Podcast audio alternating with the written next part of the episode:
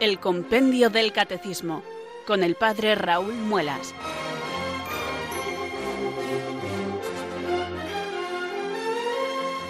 Muy buenas tardes, queridos oyentes de Radio María. Son las cuatro, las tres en Canarias. Aquí comienza una nueva edición del Compendio del Catecismo. Reciban desde Talavera de la Reina un saludo muy cordial del Padre Raúl Muelas, que un día más les habla desde estos micrófonos de Radio María, la radio de la Virgen, la fuerza de la esperanza. Sed todos bienvenidos.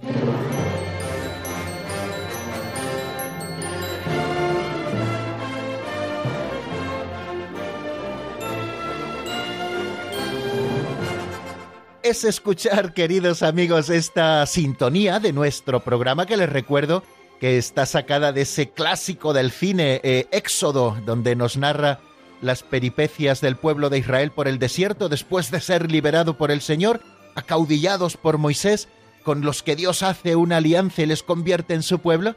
Bueno, pues la banda sonora de esa película es la que sirve de sintonía en nuestro programa y cuando la escucho me pasa lo que, lo que a esos perrillos que cuando escuchan algo se les afinan las orejas y se ponen así como muy atentos, ¿no? Pues eso me ocurre a mí.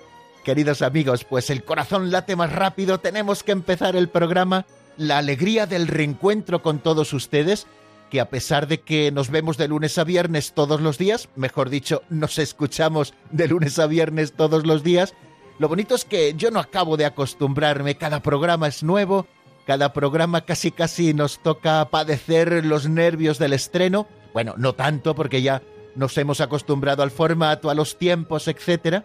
Pero bueno, eh, yo le pido al Señor que esto no se me pase nunca, que nunca me acostumbre, porque es tan importante lo que cada tarde hacemos aquí en Radio María, abrir el compendio del catecismo, asomarnos a la doctrina católica, intentar desgranarla sencillamente con todos ustedes para que la comprendamos mejor, para que la repasemos, para que la repensemos, con el ánimo de que conozcamos mucho mejor al Señor, conociéndole este conocimiento siempre es así, nos llevará al amor y el amor nos llegará a un seguimiento mucho más fiel, seguir al Señor en fidelidad. Es lo que tratamos de hacer, fijaros, cada vez que abrimos el compendio del catecismo. Así que yo les pido que tampoco ustedes se acostumbren rutinariamente eh, a este gesto que hacemos al comienzo del programa, abrir el compendio eh, por la página en la que vamos a repasar y en la que vamos a seguir estudiando, sino que no nos acostumbremos para que cada día lo hagamos de manera novedosa, que la rutina no vaya vulgarizando, que es lo que suele hacer siempre con las cosas, vulgarizando esto tan bonito, eh, este cometido, ¿no? Tan, tan grande que hacemos cada tarde, que es buscar al Señor para conocerle más. Y como somos sabedores de que esta no es una tarea que nos competa a nosotros, porque excede nuestras fuerzas, a nosotros nos toca eh, colaborar con el Señor, pero la obra es suya. Por eso cada día invocamos con fe al Espíritu Santo. Le pedimos que venga sobre nosotros, que ilumine nuestro entendimiento para que podamos comprender los misterios, que fortalezca también nuestra voluntad para que no seamos perezosos para las cosas de Dios, sino siempre diligentes. Y de esta manera nosotros podamos cumplir eh, este cometido que, como les digo, nos ha encomendado eh, Radio María para, para estas tardes eh, de los días laborables. Vamos a rezar juntos al Espíritu Santo, amigos. Ven Espíritu Santo, llena los corazones de tus fieles y enciende en ellos el fuego de tu amor. Envía, Señor, tu Espíritu que renueve la faz de la tierra. Oh Dios, que llenaste los corazones de tus fieles con la luz del Espíritu Santo, concédenos que, guiados por el mismo Espíritu, sintamos con rectitud y gocemos siempre de tu consuelo. Por Jesucristo nuestro Señor. Amén.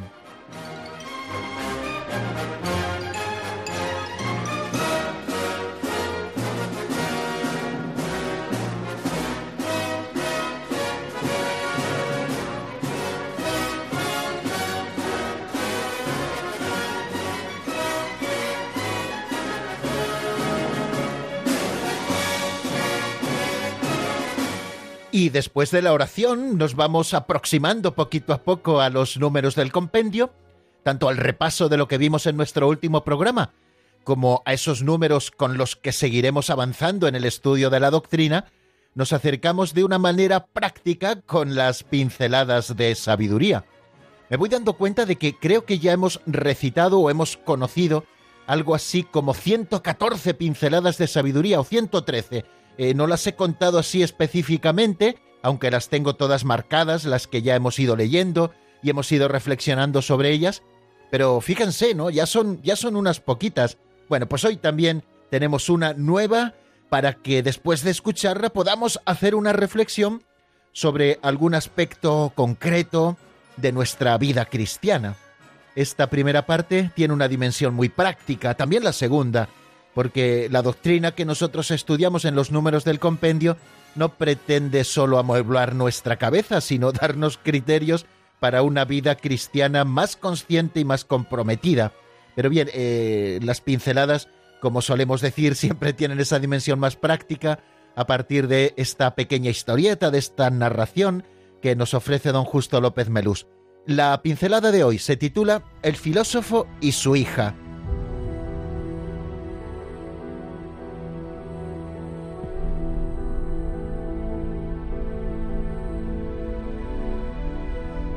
El filósofo y su hija. Un filósofo se debatía día tras día en torno al sentido último de la existencia. Lo había estudiado durante muchos años, había consultado a los más grandes sabios de todos los tiempos, y no logró encontrar una respuesta satisfactoria a tan torturante cuestión. Nada le llenaba. Una tarde, en el jardín de su casa, dejando a un lado sus pensamientos y elucubraciones, reparó en su hija de cinco años, que estaba jugando alegremente. Se acercó a ella y le preguntó ¿Para qué está en la tierra? A lo que la niña le respondió rápidamente Para quererte, papá. Para eso estamos en la tierra, para amarnos y hacer el bien.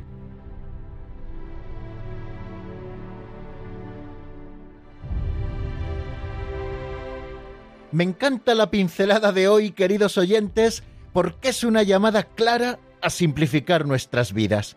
Somos especialistas a veces en complicar las cosas y al fin y a la postre todo es más sencillo de lo que imaginamos. Algo que siempre me ha llamado la atención en la vida de los santos al leer sus biografías es que a medida que se van acercando a esa unión mayor con Dios que es la santidad, su existencia se simplifica y se centra en lo fundamental. Aunque las circunstancias que les rodean sean difíciles o complicadas, aunque la cruz sea pesada y difícil de llevar, ellos están centrados en lo fundamental, que es el amor a Dios y al prójimo. Hace unos días, también en la pincelada, escuchábamos lo que le sucedió a Galileo Galilei, que por dedicarse al estudio de las estrellas frías y lejanas, abandonó a su esposa y a sus dos hijas, que hubieran sido tres estrellas cálidas y cercanas. Y también a nosotros puede ocurrirnos lo mismo, que por buscar el sentido de la vida en razones o en cosas extraordinarias, dejamos de lado las razones y las cosas ordinarias que son sin duda las más importantes. El ámbito de nuestra santificación es la vida ordinaria, la familia, el trabajo, tu parroquia, tu vecindario, tus actividades de ocio y de descanso, las obligaciones propias de tu estado de vida. Es en estas cosas cotidianas y sencillas donde tenemos que dar el do de pecho. Tu prójimo es tu esposo tu esposa, tus hijos, tus padres, tus hermanos, tus vecinos. Difícilmente podrás amar a los necesitados de África o de Asia que están lejos si no amas a los que te necesitan y están muy cerca. Prójimo y próximo son dos palabras muy parecidas que al final vienen a significar lo mismo. Cuando estudiábamos el número 67 del compendio, nos preguntábamos ¿para qué fin ha creado Dios al hombre?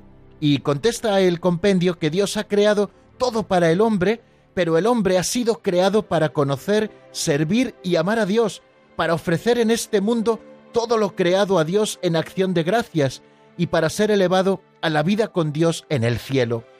Solamente en el misterio del Verbo encarnado encuentra verdadera luz el misterio del hombre, predestinado a reproducir la imagen del Hijo de Dios hecho hombre, que es la perfecta imagen de Dios invisible. Toda esta doctrina contenida en el número 67 se resume diciendo que el hombre ha sido creado para el amor. En primer lugar, para dejarse amar por Dios, que nos quiere felices en el cielo hacia donde nos dirigimos. Y como nos dice ese número del compendio, para conocer, servir y amar a Dios y de este modo ofrecerle toda la creación en la acción de gracias.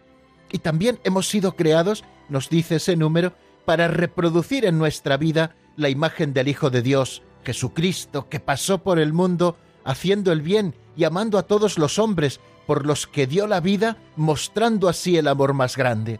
Estamos hechos para el amor y seremos felices en la medida en que nos ordenemos a nuestro fin. Qué lección tan bonita de la niña pequeña, hija del filósofo de la que nos habla la pincelada. Ella, en su sencillez, dio la clave del sentido de la vida a su padre. Estoy en la tierra para quererte a ti, papá. Para eso estamos en la tierra, queridos, para amarnos y hacer todo el bien que podamos. Y como el tiempo se va pronto, tempus fugit, que decían los clásicos, no perdamos más el tiempo, vamos a amarnos los unos a los otros, vamos a amar a Dios con todo el corazón y vamos a hacer todo el bien que podamos, con sencillez y decisión. No puedo que en este momento dejar de pensar en esa expresión de qué te sirve ganar el mundo entero si te pierdes a ti mismo. Y yo me atrevo a seguir preguntando, ¿De qué te sirve el reconocimiento profesional si no amas? Si no amas a los tuyos, si no te dejas amar por ellos, ¿de qué te sirve ganar unas elecciones si lo haces sembrando el odio o que gane tu partido si es mediante el odio y el enfrentamiento de unos con otros? ¿De qué te sirve salirte con la tuya si eso te separa de los más cercanos? ¿De qué te sirve tener razón si eso te instala en la soberbia? No estamos aquí para ser más que nadie, Estamos aquí para amar y hacer el bien.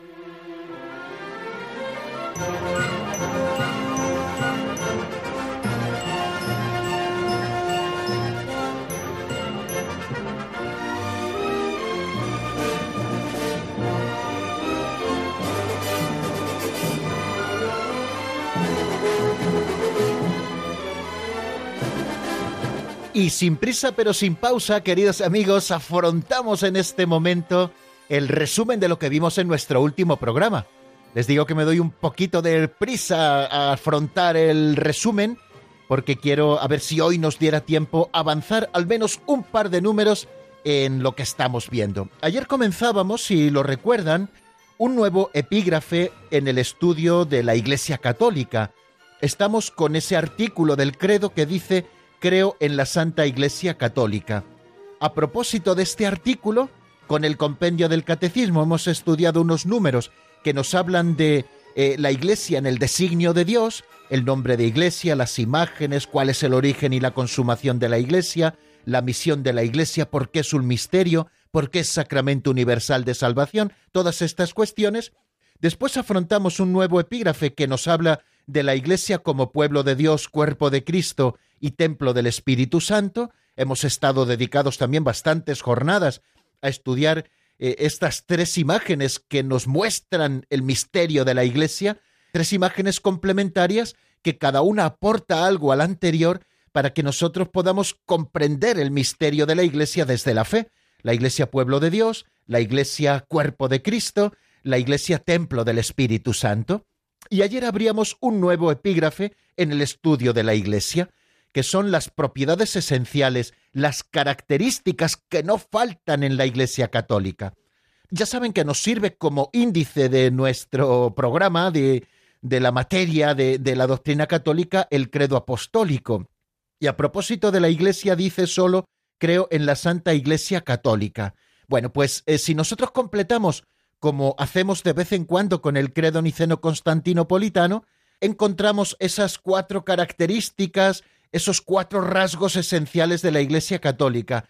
Nos dice el credo niceno constantinopolitano, creo en la Santa Iglesia, que es una santa católica y apostólica. Bien, son esos rasgos esenciales de la Iglesia y de su misión. Cuatro atributos que son inseparables, es decir, que están unidos entre sí. La Iglesia, para ser la verdadera Iglesia de Cristo, no puede tener solo tres de estos rasgos, de estos atributos de los que estamos hablando, sino que tiene que tener los cuatro. Y además se han de dar inseparablemente unidos entre sí. Y esto es doctrina católica, ¿no? Y están indicando estos atributos los rasgos esenciales, como les digo, de la Iglesia, que la Iglesia es una, por definición es una, que la Iglesia por definición es santa y que contiene los medios de la santidad y que tiene al que es santo por antonomasia como cabeza, que es Dios mismo, que es Jesucristo.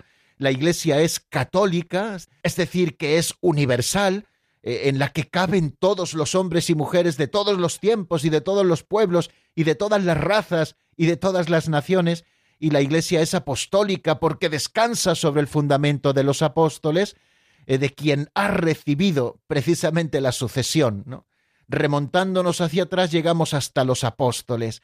Estas cuatro notas, estos cuatro atributos son rasgos esenciales de la Iglesia y de su misión.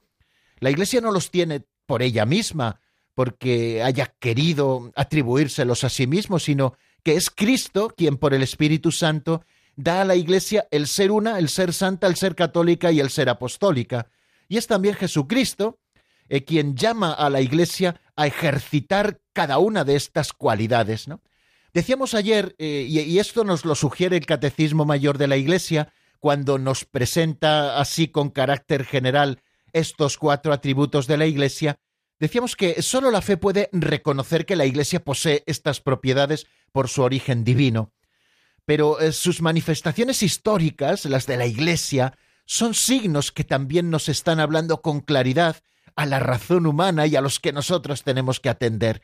Y recordábamos unas palabras del Concilio Vaticano I, que dice, la Iglesia por sí misma es un grande y perpetuo motivo de credibilidad y un testimonio irrefutable de su misión divina a causa de su admirable propagación, de su eximia santidad, de su inagotable fecundidad en toda clase de bienes, de su unidad universal y de su invicta estabilidad.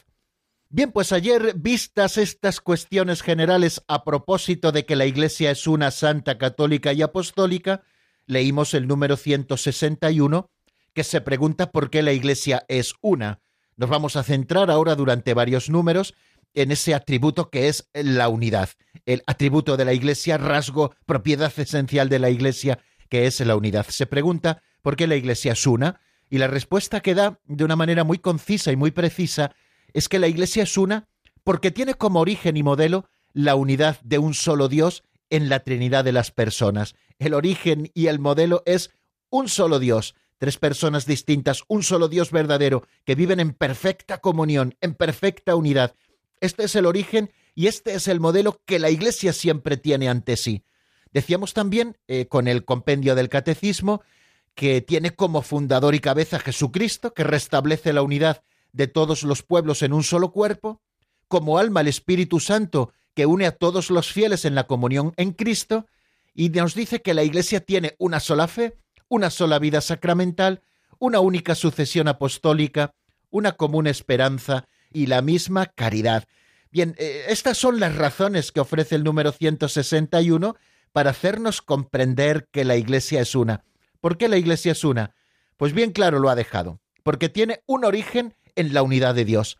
Dios es uno solo, en Trinidad de personas y que viven en perfecta comunión, en perfecta unidad, como ya les decía. La Iglesia tiene su origen en Dios y en el designio universal de salvación que Dios tiene, que le ha llevado a crear la Iglesia como ese pueblo único en el que reunir a todas las gentes en torno a la unidad del Padre, del Hijo y del Espíritu Santo. De manera que si tiene como origen y modelo al que es uno en la Trinidad de personas, la Iglesia necesariamente tiene que ser una. También tiene como fundador y como cabeza Jesucristo. Es la otra razón que nos ofrece precisamente el compendio del Catecismo en este número 161, segunda razón de por qué la Iglesia es una, porque es Jesucristo quien la ha fundado. Y si Jesucristo ha querido formar un solo pueblo para reunir en él a todas las gentes, es decir, la unidad de todos los pueblos en un solo cuerpo, ¿cómo va a haber fundado Jesucristo varios cuerpos? Se estaría contradiciendo a sí mismo. Luego Jesucristo ha fundado una sola iglesia. Tiene como fundador a Jesucristo, esta única iglesia que está llamada a reunir en torno a sí a todos los pueblos de la tierra en un solo cuerpo. Y también Jesucristo es la cabeza de la iglesia, y a cada cabeza le corresponde un cuerpo, no varios cuerpos. De manera que también en esto el Señor sigue el orden natural y sobrenatural de las cosas. A cada cuerpo le corresponde una cabeza. De manera que si Jesucristo es cabeza de la Iglesia es porque la Iglesia es solamente una. La Iglesia tiene un alma también, igual que decíamos con San Agustín, que lo mismo que es el Espíritu, el alma, al cuerpo, a los miembros, así es también el Espíritu Santo a los miembros de este cuerpo que es la Iglesia. Es el que unifica, el que les da identidad, el que rige, y todas las cosas que el alma hace en el cuerpo lo hace el Espíritu Santo en la Iglesia, de manera que a cada cuerpo le corresponde también un alma. Pues bien, como alma, el Espíritu Santo une a todos los fieles en la comunión de Cristo. Y luego nos habla este número 161, y ayer también lo explicábamos de una manera sencilla, de esos tres elementos que constituyen la vivencia de la comunión en la Iglesia. Pertenecemos a la Iglesia Santa de Cristo cuando vivimos tres elementos que nos hacen sentir y vivir en comunión. Esos son una sola fe, una sola vida sacramental, una única sucesión apostólica. De manera que la fe profesada es la misma, es la misma, independientemente de la familia litúrgica a la que pueda pertenecer una iglesia particular en concreto. Si profesa la misma fe de la iglesia, la que está contenida en el credo, está en comunión de fe con la iglesia, con esa iglesia que es una. Si tiene una misma vida sacramental, es decir, la plenitud de los siete sacramentos, sin añadir ninguno y quitar ninguno, como la iglesia misma nos ha enseñado en el concilio de Trento, esa iglesia vive también en perfecta comunión con la única iglesia de Cristo, porque les llegan a través de esos cauces que son los siete sacramentos la misma vida de Dios, y si vive en una única sucesión apostólica, jerárquicamente constituida. Es decir, la Iglesia no ha empezado ni en el siglo XI ni en el siglo XVI. La Iglesia comenzó con Jesucristo, que es su fundador, y con esa misión que les encomienda a los apóstoles les constituye en autoridad y les manda que vayan por el mundo entero predicando el Evangelio, bautizando en el nombre del Padre y del Hijo y del Espíritu Santo, y reuniendo en torno a ellos al cuerpo de Jesucristo, a la Iglesia, en la que ya se vive en principio aquí el reino de Dios, como principio, como germen, el reino de Dios ya se vive aquí en la única Iglesia de Jesucristo. Luego la sucesión apostólica es el otro elemento que marca también la comunión en la única Iglesia fundada por Jesucristo. Y luego nos habla también de otros dos elementos más que nos hacen pensar que la Iglesia es una, eh, que tenemos una común esperanza, que es disfrutar plenamente de nuestra vocación, eh, la vocación a la que Dios nos ha llamado, que es la de ser hijos de Dios y vivir plenamente en su reino. Hacia eso vamos caminando y esperamos la plenitud cuando Cristo regrese al final de los tiempos sobre las nubes del cielo como juez universal, para reunir en torno a él a todos los pueblos, para aniquilar la muerte y los enemigos que verdaderamente tenemos, que son también el pecado y el demonio, bueno, pues esa común esperanza nos está hablando también de ese común cuerpo, de esa única iglesia. Y nos habla de la misma caridad. La caridad es el amor de Dios, y esa es la caridad que se debe vivir en la iglesia. Decíamos eh, ayer, creo que era, que el Espíritu Santo construye a la iglesia en la caridad, a través de la palabra de Dios, a través de los sacramentos, de las virtudes y de los carismas. La caridad es el amor de Dios que ha sido desbordado en nuestros corazones y que es la argamasa que da unidad a este cuerpo que es uno. Bien, pues todas estas cosas, queridos amigos, estuvimos apuntando precisamente a propósito de por qué la Iglesia es una y teniendo a la vista lo que nos dice este número 161 del compendio del Catecismo. Damos un pasito adelante hacia nuevos horizontes.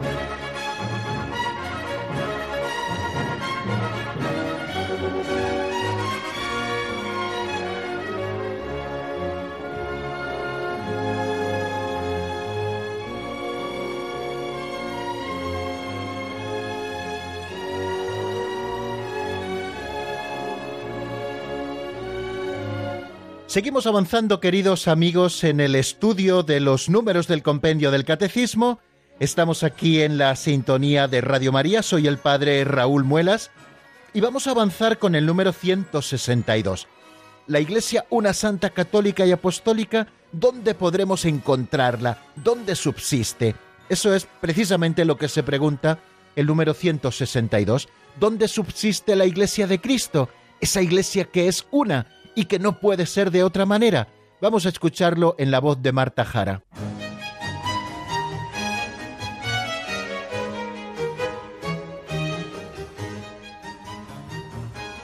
Número 162. ¿Dónde subsiste la única Iglesia de Cristo? La única Iglesia de Cristo, como sociedad constituida y organizada en el mundo, subsiste en la Iglesia Católica gobernada por el sucesor de Pedro y por los obispos en comunión con él. Solo por medio de ella se pueden obtener la plenitud de los medios de salvación, puesto que el Señor ha confiado todos los bienes de la nueva alianza únicamente al colegio apostólico cuya cabeza es Pedro.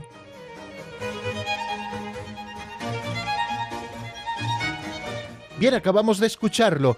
La única iglesia de Cristo como sociedad constituida y organizada en el mundo subsiste en la iglesia católica. Y ojo porque entre paréntesis pone la expresión latina subsistit in en la iglesia católica. Eh, la única iglesia de Cristo subsiste en la iglesia católica, gobernada por el sucesor de Pedro y por los obispos en comunión con él. Y continúa diciendo, Solo por medio de ella, de la Iglesia Católica, se puede obtener la plenitud de los medios de la salvación, puesto que el Señor ha confiado todos los bienes de la nueva alianza únicamente al colegio apostólico cuya cabeza es Pedro. Bien, este número, que parece que es un número más, está como todos muy bien estudiado y utiliza dos fuentes. En la primera parte del número utiliza como fuente un documento del Concilio Vaticano II, al que hemos citado muchas veces, la Constitución Dogmática Lumen Gentium, y la segunda parte de este número 162 utiliza como fuente la Unitatis Redintegratio, que es el decreto sobre el ecumenismo del Concilio Vaticano II. El primero, Lumen Gentium 8, el segundo, Unitatis Redintegratio número 3. Vamos a ir, si os parece, a los textos originales que son fuente de este texto que aparece en el compendio del catecismo en ese número 162. Como les digo, los textos son prácticamente iguales. La única Iglesia de Cristo, dice el compendio, como sociedad constituida y organizada en el mundo, subsiste en la Iglesia católica, gobernada por el sucesor de Pedro y por los obispos en comunión con él. Y Lumen Gentium 8, que es la fuente de esta expresión, dice, la única iglesia de Cristo nuestro Salvador, después de su resurrección, la entregó a Pedro para que la pastoreara, le encargó a él y a los demás apóstoles que la extendieran y la gobernaran, y esta iglesia, constituida y ordenada en este mundo como una sociedad, subsiste en la Iglesia Católica, gobernada por el sucesor de Pedro y por los obispos en comunión con él.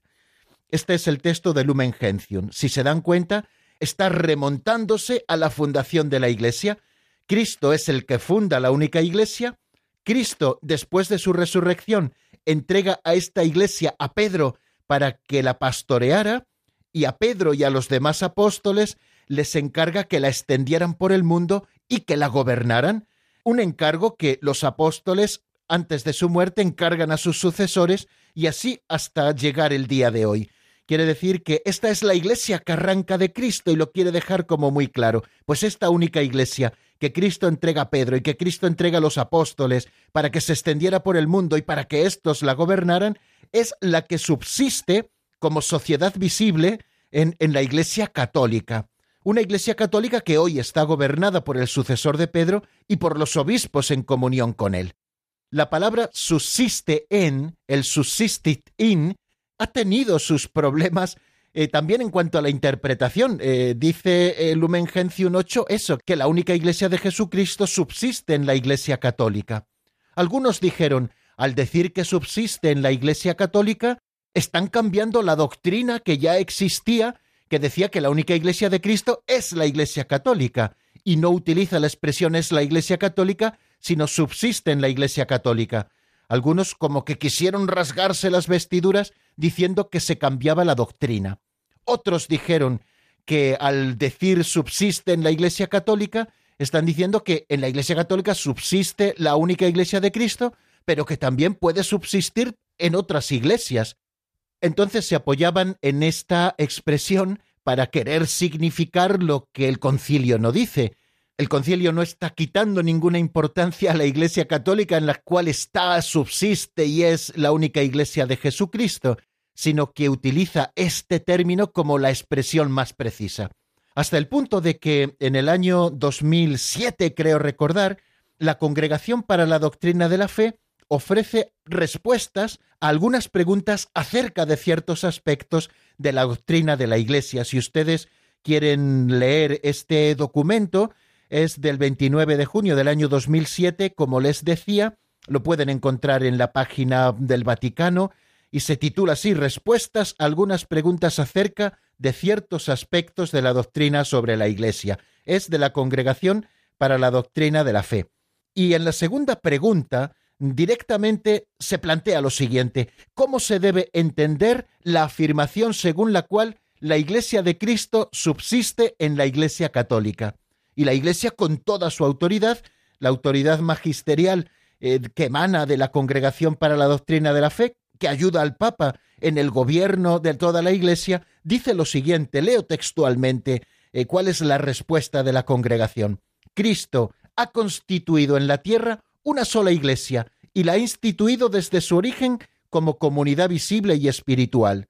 Ella continuará existiendo en el curso de la historia y solamente en ella han permanecido y permanecerán todos los elementos instituidos por Cristo mismo.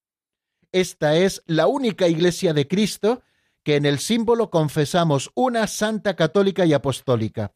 Esta Iglesia, constituida y ordenada en este mundo como una sociedad, subsiste en la Iglesia católica gobernada por el sucesor de Pedro y por los obispos en comunión con él.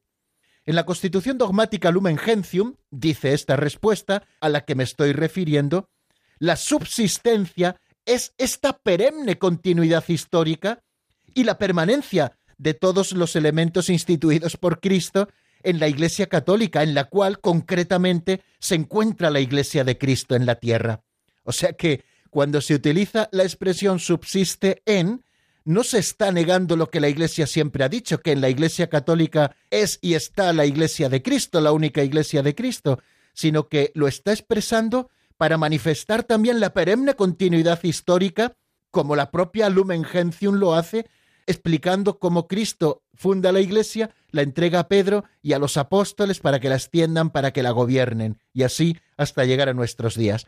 Quiere decir que al utilizar la expresión subsiste en, subsistit in, en latín expresamente en el documento oficial, está hablando de esa perenne continuidad histórica y la permanencia de todos los elementos instituidos por Cristo en la Iglesia católica, en la cual concretamente se encuentra la Iglesia de Cristo en esta tierra. ¿Dónde encontramos la única Iglesia de Cristo? En la Iglesia católica. Y en las demás iglesias, plenamente no lo encontramos nada más que en la Iglesia católica aunque se puede afirmar rectamente, continúa diciendo, y ahora vuelvo eh, a leer el, el documento al que estoy citando, estas respuestas de la Congregación para la Doctrina de la Fe, del 29 de junio del año 2007, aunque se puede afirmar rectamente, según la doctrina católica, que la Iglesia de Cristo está presente y operante en las iglesias y en las comunidades eclesiales que aún no están en plena comunión con la Iglesia católica. Gracias a los elementos de santificación y verdad presentes en ellas, el término subsiste es atribuido exclusivamente a la Iglesia católica, ya que se refiere precisamente a la nota de la unidad profesada en los símbolos de la fe, creo, en la Iglesia una, y en la Iglesia una, y esta Iglesia una subsiste en la Iglesia católica. Es la respuesta que la Congregación para la Doctrina de la Fe expone de cómo debemos entender, porque así lo ha querido manifestar el concilio, ese subsiste en el utilizar el término subsistencia no es en detrimento de la Iglesia, sino para mostrar, como les digo, esa perenne continuidad histórica y la permanencia de todos los elementos instituidos por Cristo. Y también se hace una tercera pregunta, ¿por qué se usa la expresión subsiste en ella y no sencillamente la forma verbal es? Lo que antes les explicaba. Y responde la Congregación para la Doctrina de la Fe en ese mismo documento, el uso de esta expresión, que indica la plena identidad entre la Iglesia de Cristo y la Iglesia católica no cambia la doctrina sobre la Iglesia. La verdadera razón por la cual ha sido usada es que expresa más claramente el hecho de que fuera de la Iglesia se encuentran muchos elementos de santificación y de verdad que como dones propios de la Iglesia de Cristo inducen hacia la unidad católica. Por consiguiente, aunque creamos que las iglesias y comunidades separadas tienen sus defectos, no están desprovistas de sentido y de valor en el misterio de la salvación porque el Espíritu de Cristo no ha rehusado servirse de ellas como medios de salvación cuya virtud deriva de la misma plenitud de la gracia y de la verdad que se confió a la Iglesia. Bueno, vamos a detenernos un momentito, vamos a escuchar un poquito de música, pensemos en lo que hemos dicho y seguimos adelante porque el número siguiente, el número 163, sigue hablando también de lo mismo. El tema que les ofrezco es del jesuita Cristóbal Fones, titulado Padre Amado del álbum En él solo la esperanza. Enseguida estamos nuevamente juntos. Padre amado, Padre amado, somos hijos bendecidos, Padre amado. Levantemos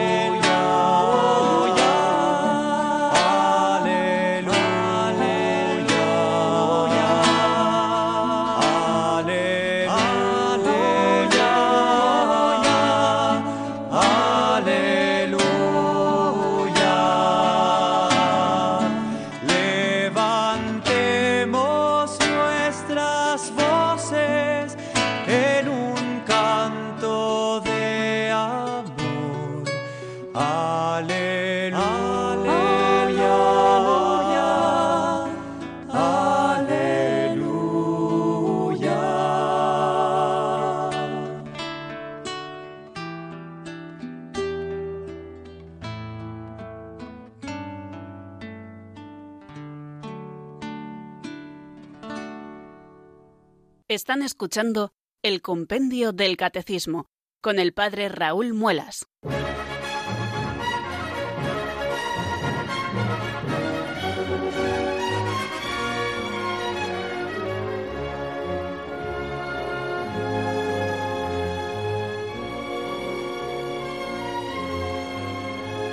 El siguiente número que nos encontramos es el 163, que se pregunta cómo se debe considerar entonces a los cristianos no católicos. Hemos dicho que la verdadera iglesia de Jesucristo, esa iglesia una, subsiste en la iglesia católica. Hemos dicho también que sólo por medio de ella se pueden obtener la plenitud de los medios de la salvación. ¿Cómo se debe considerar entonces a los cristianos no católicos? Vamos a escucharlo en la voz de Marta Jara, número 163.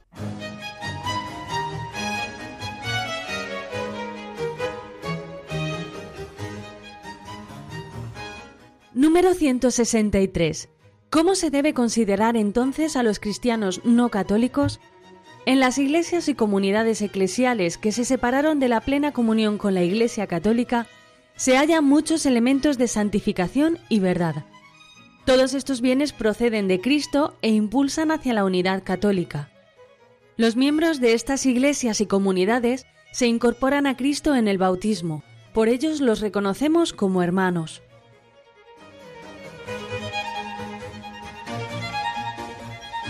En las iglesias y comunidades eclesiales que se separaron de la plena comunión con la Iglesia Católica, se hallan muchos elementos de santificación y de verdad.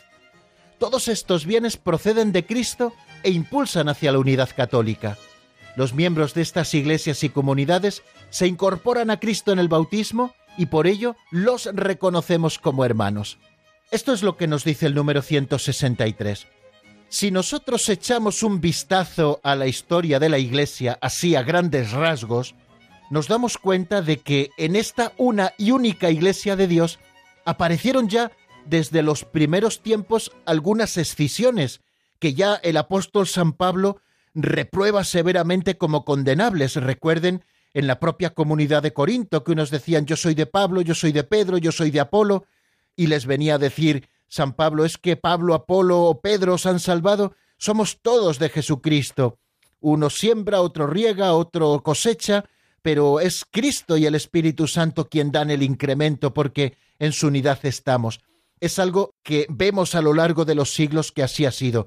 Y no sé si nos podríamos detener a hacer un repaso de las principales cismas que a lo largo de la historia de la Iglesia han existido.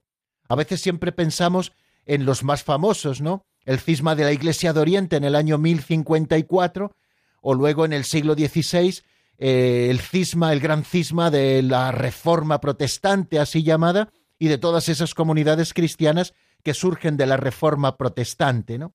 Pero ha habido muchísimas más rupturas. Bueno, tales rupturas que lesionan la unidad del cuerpo de Cristo no se producen sin el pecado de los hombres. ¿Qué ha motivado estas rupturas? Y por parte de todos, yo creo que en todas las rupturas siempre ha habido culpas, siempre ha habido culpas. No se trata de buscar las culpas que ha habido en un momento concreto de la historia, sino saber que todas estas rupturas que lesionan la unidad de Cristo y de la Iglesia se producen por el pecado. Al hablar de rupturas de la unidad, principalmente nos referimos a tres cosas. Por una parte, a la herejía, que es la negación formal de alguna verdad de la fe, con conocimiento de causa y con plena libertad. No se trata solamente que uno a lo mejor por desconocimiento pues esté sosteniendo algo que es contrario a la fe y cuando descubre cuál es la verdad de la fe, pues evidentemente renuncia a su postura y se adhiere plenamente a la verdad de la fe. Para que exista la herejía tiene que haber una negación formal de alguna verdad de fe con conocimiento de causa y además también con plena libertad. Otro de los ataques o de los pecados contra la unidad es la apostasía.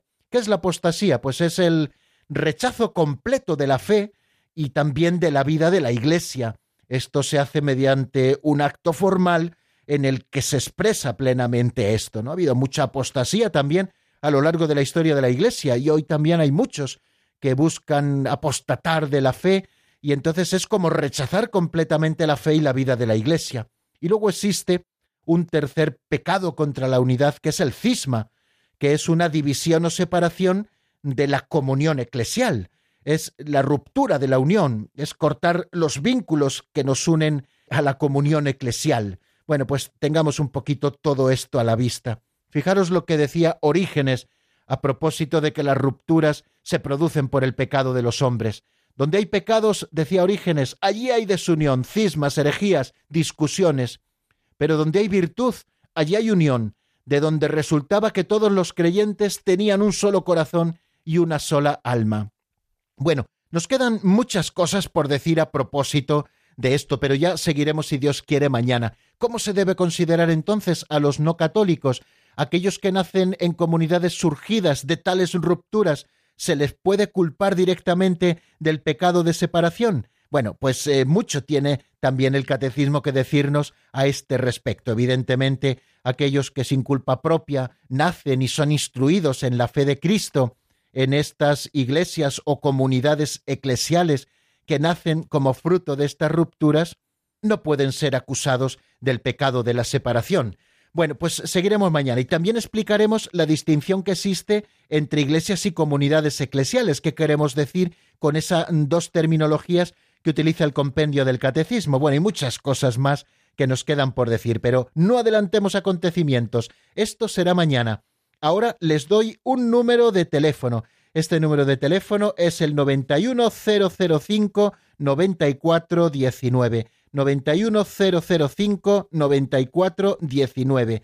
Y mientras ustedes van marcando si quieren hablar con nosotros, yo les ofrezco eh, al menos unos compases de un tema titulado En Santidad, que es de Celinés Díaz y que está sacado del álbum Dios es fiel. Enseguida estamos nuevamente juntos para responder a sus cuestiones.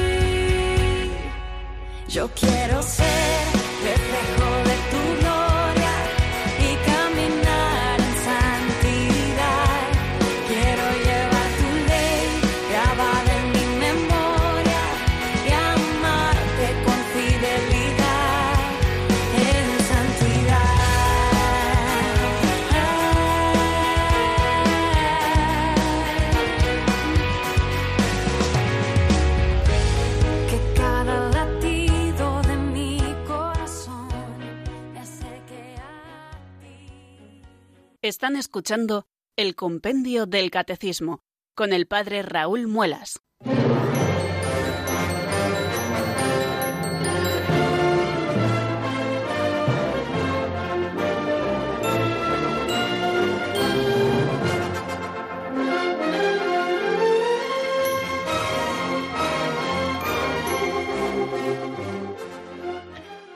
Las cuatro y cuarenta y nueve minutos de la tarde de este día 10 de, de abril del año 2019. Y aquí estamos abriendo este momento en nuestro programa, el Compendio del Catecismo, en el que ustedes pueden comunicar con nosotros y hacernos sus preguntas o hacernos alguna reflexión que tengan a propósito de lo que estamos diciendo, o también ofrecernos su testimonio. Estaremos siempre encantados de recibirles en el 91005 9419. Y a veces aprovechamos este momento mientras ustedes nos van llamando para recomendarles cosas. Bueno, pues hoy quiero recomendarles Eh, la página web de Radio María, eh. Eh, es nuestra, nuestra página web y es preciosa, mm, además eh, de que es de verdad que un, un homenaje visual, porque está muy bien construida. También es todo un arsenal tanto de información, porque allí encuentran pues eh, las cosas eh, a las que nosotros podemos eh, acceder, el rincón del director, donde el director nos comunica cosas, el padre Luis Fernando de Prada, donde hay algún vídeo destacado, donde están los podcasts y donde se informa de los eventos. Ahora, por ejemplo, se está informando de los ejercicios espirituales que Radio María nos está ofreciendo desde, vamos, los ejercicios espirituales desde el 8 al 14 que podemos hacer en diferentes momentos del día. Eh, bueno, a las seis, si Dios quiere, eh, tendremos, eh, tendremos la charla de la tarde y luego a las once de la noche a las cuatro de la mañana y por la mañana también a las once. Bueno, ya saben que durante todo el día ustedes pueden acogerse a las charlas que, mejor, que mejor les convengan. también se informa del concurso de la canción 20 aniversario de Radio María. Ya saben que se ha hecho un concurso para aquellos que han querido participar, creadores, músicos. Bueno, creo que tengo entendido que ya se ha fallado, eh, pero bueno, ahí ustedes encuentran todo lo relativo a esto. También eh, el Domingo de Ramos en la Pasión del Señor. Eh, bien, ahí tienen muchísimas cosas, pero sobre todo lo que tienen es lo que tienen son los podcasts para que ustedes hagan Radio María la Carta. Bueno, eh, vamos a dar paso a la primera llamada que nos llega desde Logroño. Es Isabel. Buenas tardes y bienvenida, amiga. Eh, buenas tardes, padre Raúl. Muchísimas gracias por todo lo que nos dice. Pero yo le quería decir que hace dos semanas, con una fuerza y un entusiasmo, defendió a la Iglesia y los dones del Espíritu Santo que me hizo llorar porque yo estoy tan de acuerdo y comulgo con sus ideas que es que fue para mí un rato pues de elevación, de que alguien piense como yo y que me enseñe. Muchísimas gracias. Muchísimas gracias a usted, Isabel. De verdad que es un gozo y que no somos solo usted y yo, sino que es toda la doctrina católica la que defiende y habla así de bonito de la Iglesia y de los dones del Espíritu Santo. Y somos muchísimos los oyentes, eh, nos contamos por centenares y miles que contactamos con Radio María en distintos momentos del día y que también vivimos en esta comunión, disfrutando tanto de las cosas de Dios. A veces, y esto sí que lo, pienso muchas veces, ¿no? Hay determinados eh, medios o personas que tienen una verdadera inquina a la Iglesia, y yo considero que no solo es cosa de ellos, sino que a veces son también están siendo, sin ellos pretenderlo, instrumentos del maligno para atacar eh, al cuerpo de Cristo, ¿no? en el que podemos salvarnos, para tratar de afear constantemente su imagen, todavía más de la que lo afean nuestros propios pecados, ¿no? La iglesia que es santa, que es católica, que es apostólica, que es una sola, eh, eh, tan, tan hermosa, porque es la esposa, la esposa de Cristo, ¿no? pues eh, ya la feamos a veces nosotros con nuestros propios pecados, la de los miembros de la Iglesia, y algunos se empeñan también, bueno, pues en, seguir deformando, afeando, ¿no? Con, noticias más o menos sesgadas o, reduciendo a, parte de lo visible lo que es la Iglesia. Entonces el poderla contemplar eh, desde esta perspectiva de fe, con toda la grandeza con la que eh, Dios ha creado a la iglesia y cómo la asiste con sus dones, con sus carismas, cómo la cuida para que nosotros estemos a gusto en ella y para que pueda ser el lugar de reunión de todos los hombres, eh, de todos los tiempos, ¿no? En torno a Cristo, en la unidad del Padre, del Hijo y del Espíritu Santo.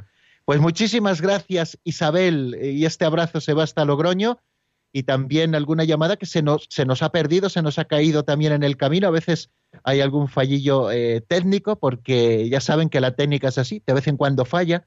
Bueno, pues a todos les enviamos un abrazo y a todos ustedes, queridos amigos. Nos despedimos ya aquí porque se nos ha acabado el tiempo, pero mañana a las cuatro en punto, aquí estaremos y a las tres en Canarias, no lo olviden. La bendición de Dios Todopoderoso, Padre, Hijo y Espíritu Santo, descienda sobre vosotros y permanezca para siempre. Amén. Hasta mañana, si Dios quiere, amigos.